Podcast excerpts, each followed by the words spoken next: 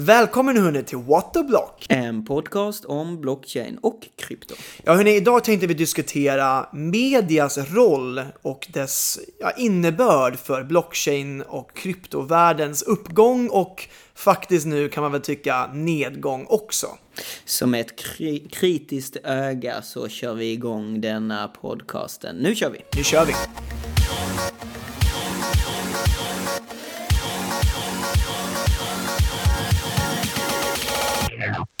Ja, välkommen hörni till elfte avsnittet av What the Block. Eh, uh, och Magnus, vi tänkte ju diskutera idag just medias roll i blockchain. Uh, och så självklart också diskutera liksom, vilka, vilka, vilka hemsidor, vilka news sites borde man följa just för att förstå vad som händer inom blockchain och krypto.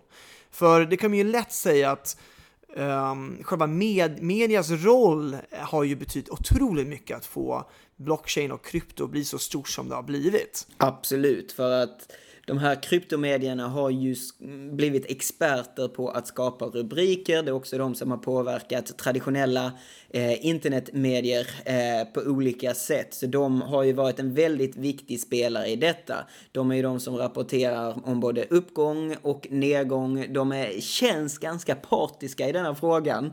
Eh, varje gång eh, något pris går uppåt så, så skriver de gärna om det trots att det bara är väldigt lite. När det går neråt så måste det gå väldigt långt ner innan de börjar skriva om det. Så att de har ett finger med i spelet, de påverkas också av priset för att de får ju mycket betalningar i kryptovalutor, vilket gör att om priset går upp så tjänar de också mer pengar.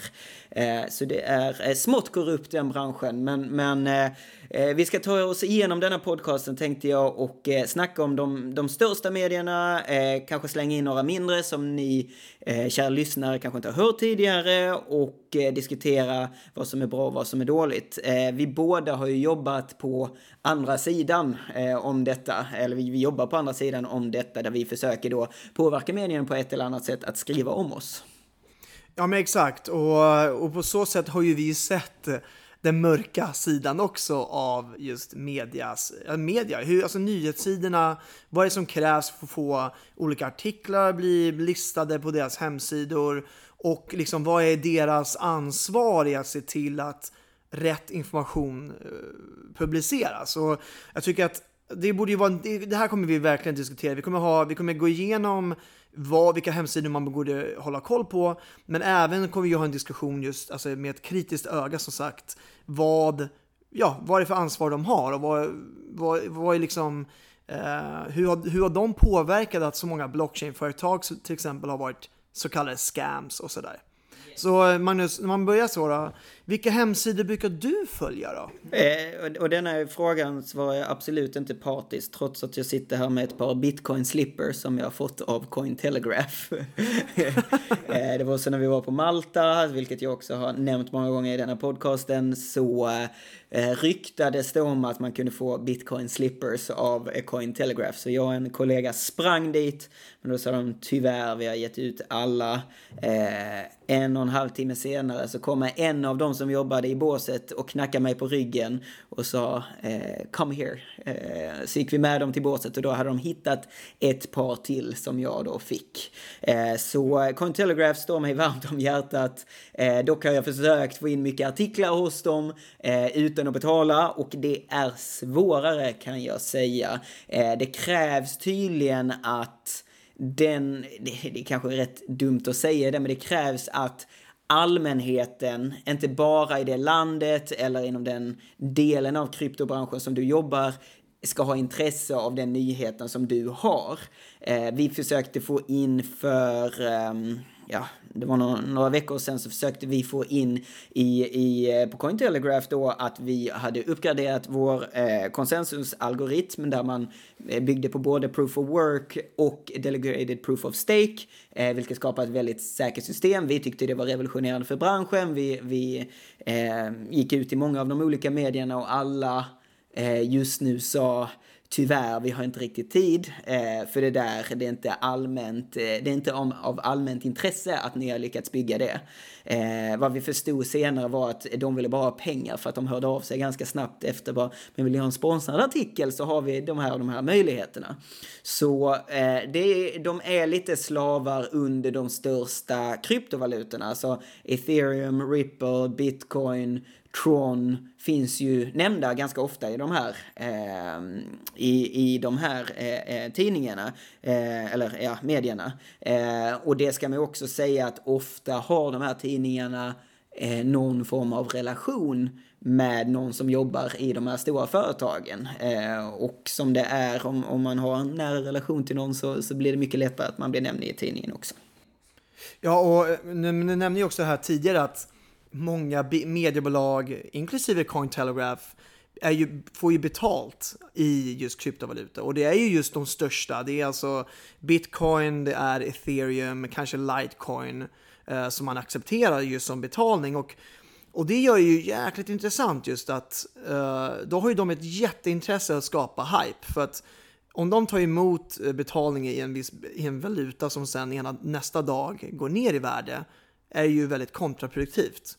Så de har ju, där, där finns ju såklart en, en väldigt en problematik i industrin. För att, och även liksom en ytterligare aspekt är ju att um, Cointelegraph som är liksom den största och jag själv också tycker är den bästa. Men de pratar ju mest om krypto. Det är inte mycket om blockchain de pratar om och det är väl, och det är kanske inte så konstigt då när de får betalt i kryptovaluta. Då blir ju faktiskt krypto det viktigaste och blockchain-tekniken blir sekundär. Och, och, det kan man väl då se att i och med att nu när marknaden har gått ner så pass har ju också det påverkat på något sätt alltså, kvaliteten på det som skrivs idag på Cointelegraph. Vad är det för typ av information de ens söker sig till? För att de har ju också ett intresse att desperat skapa intresse igen in, eh, mot krypto igen att få människor att investera igen. Absolut, och just nu är vi i det mellanläget att eh, det har varit en hype, det kommer förmodligen bli en hype, men om den är om eh, tre månader, sex månader, ett år, tre år, who knows? Eh, och det är ju mediernas, eh, ja, det ligger på deras ansvar att få denna branschen hypad igen. Så är det bara. Om de lyckas skapa så pass mycket eh, trovärdighet kring att det här kommer gå upp, ja då kommer folk köpa.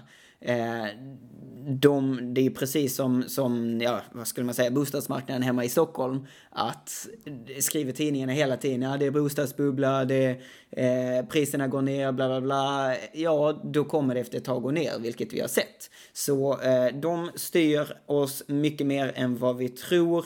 Eh, de, de är också påverkade av priserna. Eh, vi har eh, konstant eh, Cointelegraph, Coindesk, eh, Bitcoinists, Coinpost eh, som hör av sig nästan var och varannan vecka till oss. Hej, eh, hur är läget med er?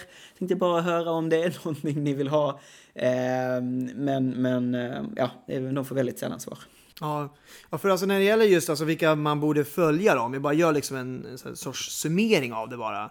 Alltså Cointelegraph är ju den bästa egentligen ju, för att de har ju ändå en relativt, alltså Eh, professionell integritet. I alla fall, alltså det är väl Coindesk och Cointelegraph som har egentligen eh, den bästa utifrån det, det, perspektivet. Även om de relativt är köpbara, som vi kommer gå in lite längre i senare, vad det är för detaljer och mustiga, mustiga detaljer vi kan dela med oss.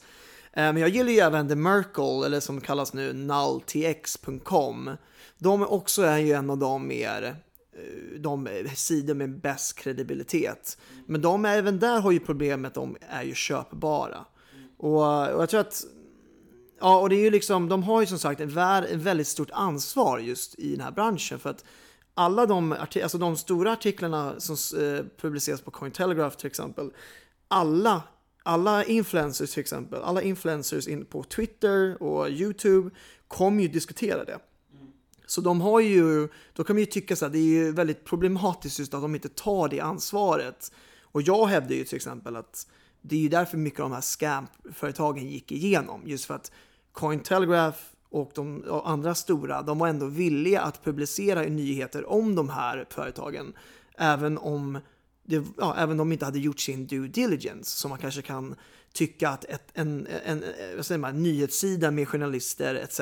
borde göra. Absolut. Men det är ju också den där grejen bara, ja, moralen, ska de skriva om det som, som eh, eh är rätt eller är bäst? Vad är bäst för alla? Om, om de startar en sida, för det är, det är inga gamla nyhetssajter detta. Har de funnits i fyra år, tre år, fyra år? Ja, jo, det är sant. Ja, Eh, vilket gör att ja, men de har helt plötsligt blivit jättestora som, som eh, vi var och hälsade på Coin Post som är den största som gick om Cointelegraph i Japan. Och de startades för åtta månader sedan. Och nu är de den största kryptosajten i eh, Japan. Eh, och de, det är ju inte så att de känner nej men vi har ju funnits länge, vi har en moral som vi måste följa. Om, då, om det är ett gäng ICO som knackar på dörren och säger hej, eh, ni får 10 bitcoin om ni skriver om oss. Det är inte så att nej, men det blir mot våra moraler. Då kanske man släpper lite på de hårda due diligence-kraven och eh, bara kör på helt enkelt. För att det är också den där grejen, eh, eh alltså medierna i sig är ju, de är absolut eh, ansvariga för det de publicerar, men hur kan de veta att någonting är ett scam och inte ett scam? många av projekten som folk investerar mycket pengar i, eh, de flesta tror jag att det är en riktig grej om de får in 50 miljoner dollar. Eh, varför ska då en, en tidning säga nej, men vi vill inte skriva om er för att ni är ett scamprojekt? Ja, men, men samtidigt, låt oss ge ett exempel så här, DI, exempel, Dagens Industri. Där kan man ju utgå från att de som jobbar inom det teamet i den redaktionen de har den erfarenheten, har de den expertis för att kunna avgöra vilka projekt är riktiga. De gör ju sin så kallade due diligence innan de eh, publicerar någonting. De får ju hundratals eh, pressreleaser varje dag om olika företag som vill eh, som är nya, som har nya olika, olika, typer av annonseringar. Och det finns ju en anledning varför de inte tar med allting. Det är inte bara, okej okay, såklart, det finns ett nyhetsvärde, det har, betyder ju någonting såklart, men deras kredibilitet skulle ju förstöras över en dag om de skulle publicera någonting som efter ett halvår skulle ha visat sig vara ganska uppenbart eh, ett scam. Och det här har inte Cointelegraph till exempel, Coindesk, gjort den, eh, den undersökningen, eller den forskningen. Och, och det är väl, jag vet inte exakt hur det kommer sig liksom, för att eh, om man tänker nu, om man jämför så här Cointelegraph mot till exempel en annan normal redaktion där, ja, de, vad tjänar de pengar på? Jo, men de tjänar ju pengar på annonseringar, eh, eller nej, förlåt, eh, annonser på hemsidan eller kanske till och med prenumanter på, på hemsidan. Eh, men Cointelegraph har ju, ja, kanske till och med förutom då annonser på hemsidan, så har ju de tjänat pengar på just att lista annonseringar, eller lista eh, nyheter som företag har köpt in. Absolut, men samtidigt känns det som att den här branschen är mycket mer medveten om det. För att de som går in och kollar på Cointelegraph som i våra öron är en väldigt så, en etablerad eh, eh, jag vet inte, eh, hemsida i denna, i denna branschen. Frågar du dina föräldrar eller frågar du dina vänner som inte är i kryptobranschen vad är Cointelegraph? De har ingen aning. De har ingen aning. Vilket gör att de som går in där har redan ett, ett intresse i det. Om man går in där och läser så kan man, kan man eh, sätta en lite högre standard eh, branschmässigt intelligensen jämfört med många andra branscher. För läser man DI, ja men då är det allt från liksom en student som är 20 år som precis börjat investera i aktier till, eh, jag vet inte, Oscar 93 som bara vill kolla eh, några finansnyheter. Så, så eh, det känns som att de, är mer, de ska ha mer intelligent och mer bransch eh, kunskap kring, kring det de levererar än, än många andra tidningar.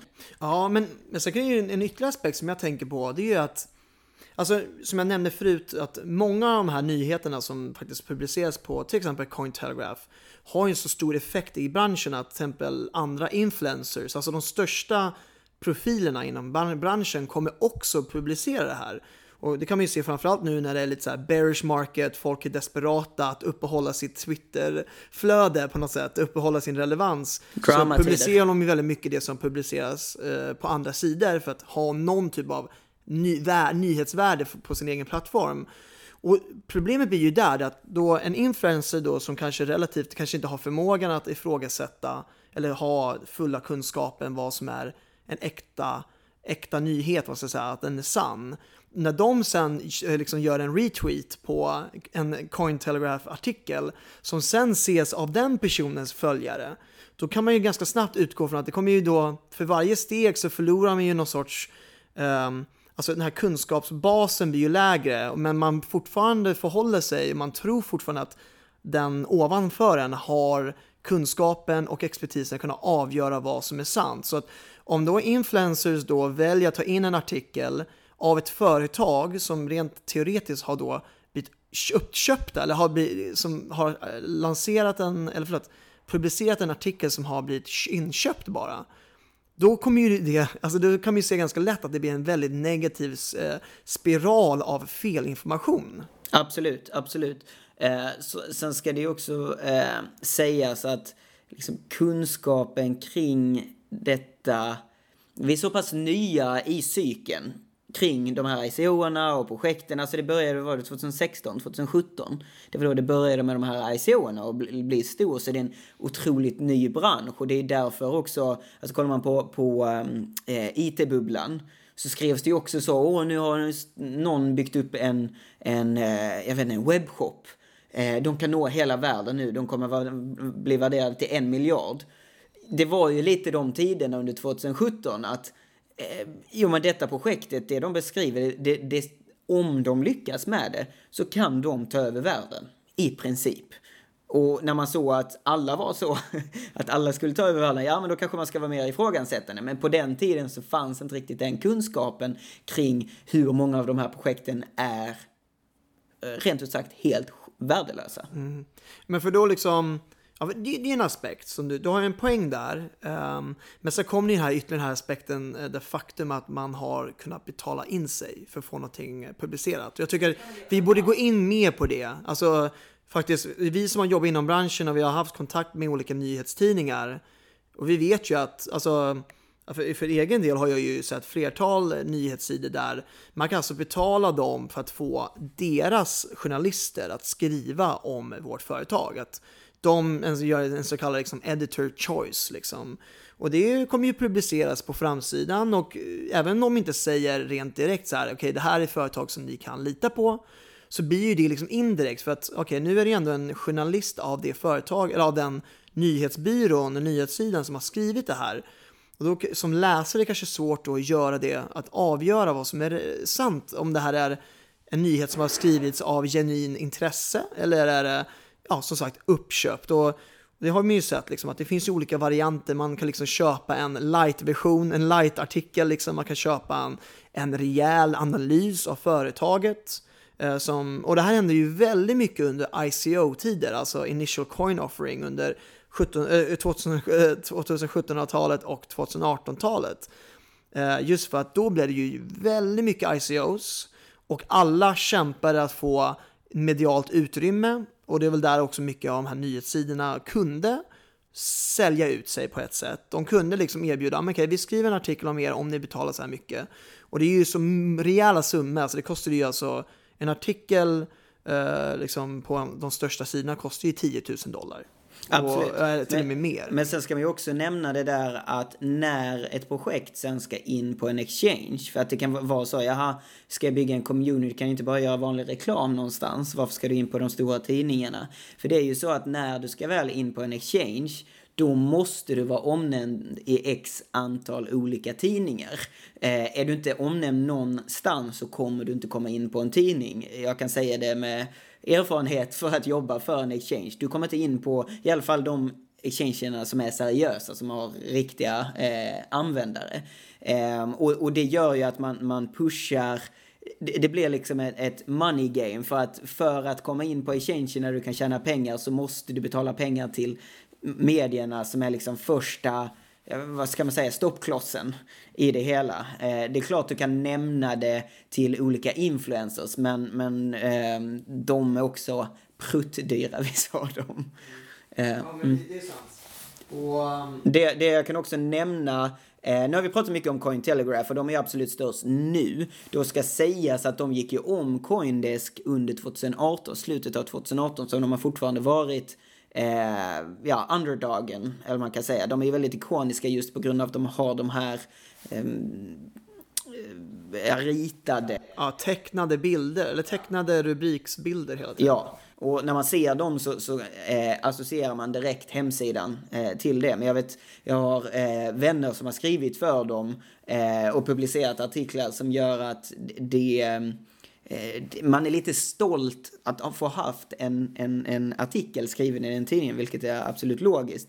Men oftast sprider man gärna vidare en med en, en häftigt cover art jämfört med en vanlig artikel. Så där är de ju jäkligt smarta. Jag vet inte vem som kom på det, men de är ju jäkligt smarta för att skapa, det är mer eller mindre ett litet konstverk för varje artikel. Ja, och det är ju, och det är ju Twittervänligt. Det är det här som är poängen.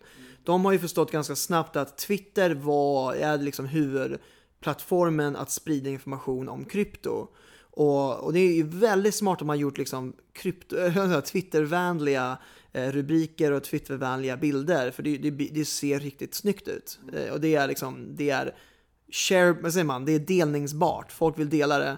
Men alltså jag vill bara nämna också att även alltså de här jag vet inte om människor riktigt förstår, men till och med alltså för nyhetssidor som Forbes kan man ju också betala för att få pressreleaser och så eh, lanserat eller publicerat. Och jag kommer ihåg, alltså, jag kommer ihåg i början av 2018 så fick ju till och med Tron fick ju kritik att det hade visat sig att de hade betalat då Forbes att få artiklar eh, publicerat där. Och det är väl för att folk inte hade kanske då uppmärksammat den notis som alltid står att ja, men det här är liksom en artikel som har blivit sponsored article. Liksom. Och, och det kanske också på en viss mån säger väl att hur mycket, hur, hur ung det här communityt är generellt sett inom krypto. Att man kanske inte har den fulla förståelsen hur, hur pressreleaser är lanserad. Men men, men det i sig, då använder ju då alltså blockchainföretagen använder då en publicering på, låt säga Forbes, som ett sätt att bygga kredibilitet och legitimitet för deras företag. Så det blir liksom en, det blir liksom en, en, en, en, en slunga, det blir en sån här boomerang-effekt liksom. De betalar Forbes för att eh, få dem publicerade som sen används för att Eh, upphöjas dess legitimitet. Det är briljant om det går igenom och det har ju faktiskt visat sig att det gick. Det är många företag som har, kunnat, ha vunnit på det. Ja, absolut. Där är det ju... Um, jag vet inte, vi, jag har en jäkla gammal syn på media, att de tar upp det som är intressant. Men när man ser hur denna branschen fungerar, och vi har också liksom här varit i kontakt med Forbes och, och försökt få in artiklar där. Och det är ju, ja, du får ju ett mejl, ja, betala detta så kommer du in. Eh, och då tänker man bara, Forbes, det är ju världens mest liksom, prestigefyllda business-tidning. Eh, och ändå så, så är de, tar de betalt. Vilket de ska göra, för att de har byggt ett rykte under många år. Nu tror folk på dem, nu ska de börja casha ut. Vilket är tro, alltså, jag vet själv, hade jag skapat ett så eh, bra rykte kring min tidning, ja men då hade jag också mjölkat så mycket man bara kan. Eh, det är ganska lång, eller det är, det är ganska kortsiktigt tänkt dock.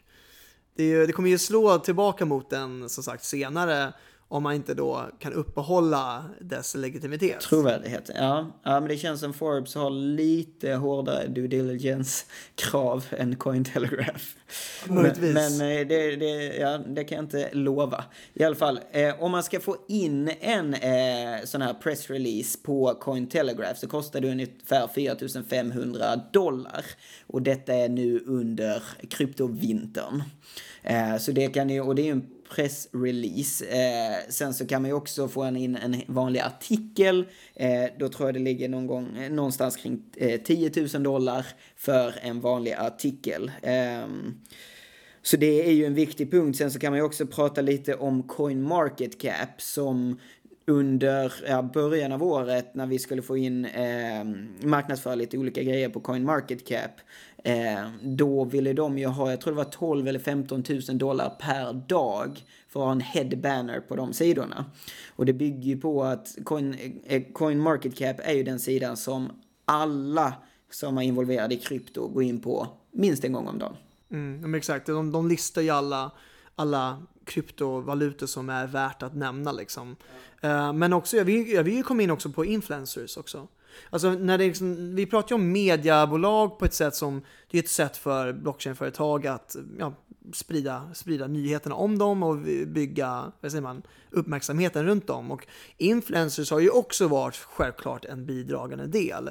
Och det här har ju också varit, alltså nu, nu finns det såklart många influencers som har, att de inte tar emot eh, sponsring, de tar inte emot liksom kallar man det mutor? Nej, det är inte mutor, men uh, vad säger man? Men då finns det någon influencer som inte tar in pengar? Ja, men det, det finns det. Alltså de största, de, men de har ju också samt, de har ju samtidigt andra projekt och så. De, Jaha, du menar typ Craig Wright, eh, typ av Roger Ver? Ja, och... men det finns också väldigt stora som till exempel har sina egna så här, investeringskurser och sådär. Och de, de på något sätt, de, de bygger upp liksom verksamheter utöver liksom det här med, det är bara Twitter.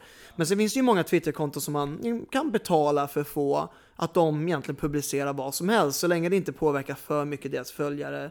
Um, liksom att det inte är uppenbart att det är köpt. Men där har ju också, där har ju varit en otrolig strategi för blockchainföretag att komma in. Uh, jag vet till exempel, det var, vad heter han nu då? Uh, Bit, det finns ju en, en känd eh, Twitter, eller krypto-Twitter-konto som heter Bitlord om jag inte misstar mig. Han hade ju alltså, hans konto blev ju uppköpt. Eh, under, ja vad var det nu, eh, under slutet av förra året. Så det var alltså flertal stora krypto, eller Twitter-kryptokonton som hade alltså blivit tillfrågade om de kunde bli uppköpta. Alltså folk, en, någon organisation skulle ta över deras eh, konto. Så, så nu vet inte med deras namn? Ja, ja, alltså de tar över helt och hållet. De, jag kommer inte ihåg hur mycket han sa nu. Jag tror han, vad var det, han skulle få en så 500 000 dollar vad det var för något. Han, han hade ju en så här, ja, 200 000 följare. Och nu vet jag inte vilken organisation som står bakom det, det har inte han har haft rätten att säga eh, vilka det är. Men där, det, om det är, det, om det är liksom en trend som sker, då kan vi också börja ifrågasätta ännu mer. Liksom, vad är, kan vi lita på det som skrivs då? Men att... Um... Snacka om att köpa followers. Ja, men Men samtidigt, vad är det för fel med det? Alltså, han har ändå kämpat med det kontot. Precis som man kan kämpa med vad som helst. Idag så säljer man inte bara produkter, man säljer inte bara tjänster, man säljer ju också followers. De, han har ju kämpat för att komma upp på den nivån, han har ju stått ut ur mängden förhoppningsvis då, om han inte köpt alla followers, det vet man inte, men, men om han eh, legit har skaffat sig dem så kan man ju sälja det kontot till någonting annat. Och han tjänar ju pengar på det kontot redan, då kommer ju de också tjäna pengar på det kontot. Sen så är det lite moraliskt fel tycker jag om man tweetar i någons namn och alla tror så, jo men det är Carl Bildt som tweetar om eh, Happy Socks. Eh, nej, det är för att någon har köpt upp Carl Bildts, eh, alltså så. Det, det blir lite fel på det sättet. Men samtidigt så ser jag inget fel med att köpa konton. Nej, nej, alltså jag, jag, jag ser inget fel med att man köper kontot. Men jag ser ett problem med att det, är, då, då blir det jävligt riskfullt. Att jag veta vad det som faktiskt skrivs är eh, rätt. Alltså, alltså jag har ingenting emot att, att en, en influencer skulle vilja sälja, av, sälja sitt konto. Det har jag inte några problem med. Men jag har problem när företag vill använda det som en strategi. För att nå ut med den information de vill nu nå ut med. Ja, liksom, det, om, om, man jämför det typ med en, nu har vi pratat lite för mycket om, om allting kring då, inte bara kryptomarknaden, men skulle man prata om till exempel om någon köper upp en restaurang och byter ut hela management, byter ut alla som jobbar där, så har de samma reviews på Tripadvisor som de hade tidigare. Vilket gör att de kommer fortfarande har samma rykte som de hade tidigare trots att det är mycket helt annat företag. I princip. Det är ju exakt samma grej som att man köper, för man, de här personerna heter ju inte ofta så, ja, Magnus Detmar, utan de heter ju eh, jag vet inte, Crypto Super eller eh, liksom Flying Bitcoin eller vad fan. Och då har de byggt en KOL, KOLen och sig är ju inte samma grej. Nej, exakt. Och, och, det, och in, in, in helt, i andra industrier skulle inte det här vara acceptabelt. Men det, men, det, men det är också ganska intressant just för att alltså, um, kryptovärlden är ju uppbyggd. Alltså den, den är så ny marknad, den är så ny industri så att den liksom den har ju liksom formats ut med liksom sociala medier på något sätt. Alltså, ingen annan industri har ju blivit så påverkad av så sociala medier som kryptoindustrin. Den liksom, det går hand i hand. Mm. Och, och även kan man ju då hävda att alltså även de media, alltså nyhetssidor som finns, de har ju också väldigt har ju blivit väldigt påverkade av vad som är liksom clickable. Alltså vad är klickbara rubriker, vad är klickbara eh, in, info, in, liksom, säger man, artiklar. Så allting kretsar ju just runt vad är um, liksom vad är det som kan skapa hype? Rättare än att på något sätt uppehålla, uh, se till att man sänder ut rätt information, att man delar med sig av rätt och uh, ja, rätt information helt enkelt. Ja, men det gäller ju att skapa buzz bara. Det, det, informationen i sig, ja men det kan man alltid vrida och vända på. Ja, men är det rätt, är det fel, är det falskt, eh, fake news eller vad, vad är det?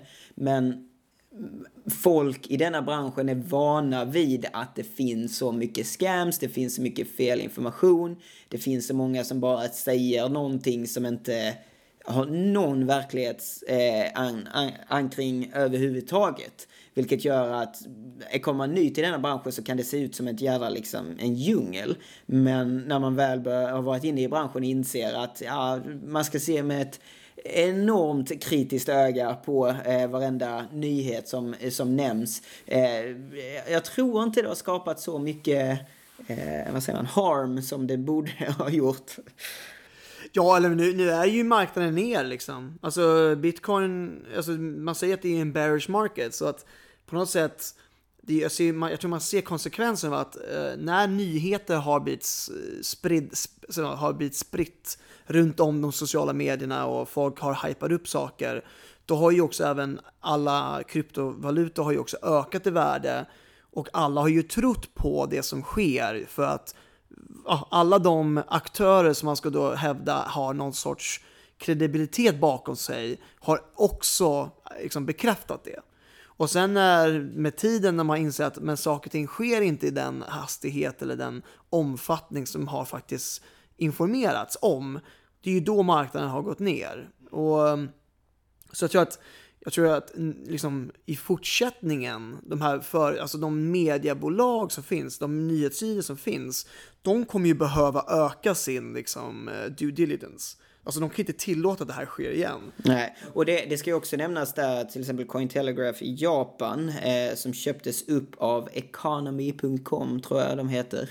Eh, de är ju inte de är inte förankrade med resterande Cointelegraph. De har ju vissa riktlinjer som de måste följa och så vidare, men de är ett helt separat bolag och de får ju inte i Japan skriva om ICO. Det är olagligt i Japan, vilket gör att eh, trots att man kontaktar dem och bara säger vi betalar vad som helst, de får inte göra det för då kommer de åka fast. Det är klart att de kan formulera det på ett eller annat sätt som gör att de får fortfarande publicitet. Eh, de här projekten då som, som lägger in eh, någonting på deras hemsida. Men, men, men ja, legalt så får man inte det och det har de här Eh, tidningarna sett och de är ju, eh, har, ligger ju på servrar runt om i världen så det är inte någonstans de kan säga att jo men vi gjorde reklam här, vi gör reklam globalt sen så att våra kunder sitter var i USA, Japan, i Kina, vad fan som helst. Det, det, det, tar de väldigt mycket distans från och det gäller ju de flesta krypto-exchanges och det hjälper, eh, liksom, gäller denna marknad väldigt mycket eftersom det, regelverket för denna branschen har inte riktigt satt sig. Eh, utan man ger sig ut på en, eh, lite som, som eh, eh vad heter han, Deng Xiaoping beskrev Kina när han eh, eh var president för Kina. Så skrev, beskrev han Kinas ekonomi som eh, Kinas nya ekonomi bygger man inte som en bro. Det är lite som att gå över en å full av stenar i full fors man känner sig fram, man tar ett steg framåt, känner är detta en sten eller någonting annat man trampar på. Den är lite ostabil men jag tar nästa steg och nästa steg och nästa steg. Och det är lite så denna branschen är just nu. Vi vet kanske var vi ska någonstans, vi ska på andra sidan ån, men hur vi tar oss dit är väldigt osäkert. Ja, det är en fin, fin metafor. kryptofloden. den är ganska långsam flod just nu då. Den, den är bäst, ja, men det är, ja. Men alltså jag tänker ju också så, du nämnde just ICOs. Alltså det, jag vet ju att många nu, alltså i alla fall de största nyhetstidningarna, de, för, de tillåter ju inte nu att publicera ICOs. Alltså att ja, göra helt enkelt en premiär för att en viss blockchainföretag ska ha en ja, public sale helt enkelt. Men jag tänker mycket nu, alltså man, man snackar ju nu att det kommer en nya typer av ICOs som vi har pratat om i tidigare episoder, om till exempel STO, till och med IEO, alltså Initial Exchange Offerings. Och då tänker jag, vad kommer finnas för policies runt det? För att än en gång, om vi hävdar vår samma tes som vi gjorde förut, att de här liksom, kryptomediasidorna som betal, får betalt i eh, krypto och har också väldigt stor, an, har stor kapital säkert i krypto. Hur kommer de hantera det? När det, om det blir en ny våg av STOs till exempel, kommer de ta ett större ansvar och inte tillåta att STOs blir skrivna om, precis som de har gjort nu med ICO? Eller kommer de igen ta tillfället i akt och tjäna på hypen. Det är klart de tjänar på hypen. Det finns ingen, finns ingen liksom, rakryggad exchange som bara nej, det här ska jag inte skriva upp. Får de x antal pengar så gör de vad fan som helst. Eh, så pass mycket vet jag om denna branschen att det inte är någon som tackar nej till pengar för att visa någon jävla moral. Eh, detta är en väldigt quick fix, eh, fast money typ av bransch Eh, majoriteten är det jag ska säga att det finns absolut jättebra projekt där ute som verkligen eh, tror på denna teknologin och verkligen försöker skapa någonting bra. Men om, om man skapar en bransch där man kan skapa pengar genom ett företag, ja, det kommer locka till sig väldigt mycket fuffens. Mm. Men jag vill också nämna det att, eh, jag vet att du nämnde innan vår podd, så nämnde just att, alltså till exempel influencers som har liksom spritt och promotat en, en, ett företag som visar sig vara ett scam till exempel har rent legalt ett ansvar och kan hamna, i alla fall i USA, kan hamna i trubbel. Alltså från SEC. Och jag tänker just att om man nu, om STOs blir en grej, alltså Security Token Offerings, det tror jag mycket kommer påverka att alltså både media, eller nyhetssidor och även influencers kommer vara lite försiktigare hur man promotar det. För att det, det, tyd, det är ju ganska tydligt att det börjar sättas mer krav nu på industrin. Man kan inte säga vad som helst. Och det kommer öka liksom, eh, kvaliteten. Det du, ja, absolut. Det du nämnde, det där med att, att eh, de här influenserna då som får pengar för att det är influenserna Eh, Eh, är otroligt viktiga i den här industrin. Så är det bara. Eh, man är väldigt påverkbar av dem. Har man många följare så har man mycket, eh, ja, har man mycket makt i den här branschen. Och jag, jag vet ju det själv. Jag har ju pratat med en del exchanges som, som har använt sig av olika influencers. Bland annat en svensk kille som jag någon gång skulle vilja intervjua i denna podcasten som heter, har en, en, en YouTube-kanal som heter Ivan on Tech. Eh, han är väldigt framgångsrik i den här branschen. Jag tror han är inte mer än 20 år, någonting sånt. Eh, och eh, de berättade då, första gången de, när han precis då hade börjat, eh, så ehm, så, så, tog de med honom då och, och, han flög andra klass till var de nu än var någonstans. Han bodde tillsammans med en polare. Eh, betalade all mat själv, allting så, inga problem. Tre månader senare så ville de använda honom igen. Då var han tvungen att ha första klass, vägen dit, han skulle ha egen svit och så skulle han ha, vad var det, fem bitcoin eller liknande. Så att när de här väl influenserna får, eh, när influencerna får, eh, eh, Eh, vad heter inte, vind under eh, vingarna, eh, då tar de rejält betalt också. Så de är också bovar i detta dramat. Ja, så det finns ju, så, nu när marknaden har gått ner så är liksom alla aktörer sitter ju nu och inte riktigt vill betala, liksom, vill betala in summorna. Blockchainföretagen har inte råd att betala eh, nyhetssidorna eller influencers, vilket också gör att de också sänker priserna för att få in den, det kapital, eller de, den, eh, vad säger man, revenue stream, alltså de, de, de pengar som de ska få liksom. Så just nu, men jag hoppas ändå att nu när det ändå är en bearish market, att, man, att de börjar liksom om definiera sig själva, att de börjar skapa en högre moral helt enkelt. Sätta högre krav vad det är för typ av nyheter som kan publiceras. Och även mycket att börja gå in mer mot, mot blockchain. Alltså som sagt, jag nämnde tidigare att mycket fokus är ju fortfarande på krypto. Men jag tror att det kan också vara väldigt så här kontraproduktivt på något sätt. För att om man bara pratar om krypto och aldrig pratar om applikationerna av krypto så kommer ju det aldrig liksom bygga ett större hype än värdet av, eller liksom värdet på kryptobörsen istället. Så jag tror man måste, man måste börja därifrån. Man måste bygga ett intresse till industrin i totalt och inte bara runt kryptovalutornas liksom, ökning och sänkning i pris. Yes, så med de orden så får vi väl runda upp detta avsnittet. Eh, kryptomedierna har en otroligt stor, stor påverkan på hela denna industrin. mer krypto än kanske blockchain-projekt.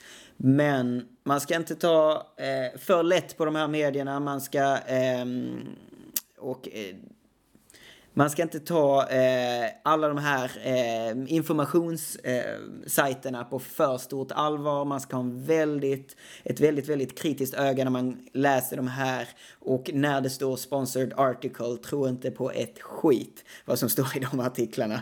För allting är fabrikerat. Eh, några sista ord? Nej, så ta, gör er due diligence som alltid, som vi alltid har sagt så många gånger. Så, men som sagt, Cointelegraph, de gör bra artiklar, eh, man får en bra insikt liksom vad som händer. Eh, kan även rekommendera nulltx.com. Sen, sen, så vill jag sist, det är väl lite dumt att vi inte har nämnt det mer, men det finns ju ett, ett gäng riktigt bra podcasts som man bör lyssna på. Eh, en som heter Unchained som tar med de absolut största spelarna. Det finns ju också C, C CCN podcast, inte CNN utan CCN podcast eh, som, som också diskuterar väldigt, väldigt bra ämnen. Det är ju såklart ccn.com som, som är de som driver det. Eh, sen så finns det en snubbe som heter Crypto Barbie som jag tycker är väldigt bra för han har ett kritiskt öga på det. Han, han hyllar inte bara grejer. Jag vet inte om han är köpt eller inte men han är väldigt kritisk till de flesta grejer vilket är bra. Eh, han verkar också en ganska eh, reasonable American guy eh, som gillar att dricka öl. Eh, ja, de podcastarna rekommenderar jag förutom då What the Block som är Sveriges bästa, bästa kryptopodcast. Självklart. Ta tack hörni, eh, mina vänner för att ni har lyssnat. Vi hörs igen nästa vecka. Ha det bra. Ciao!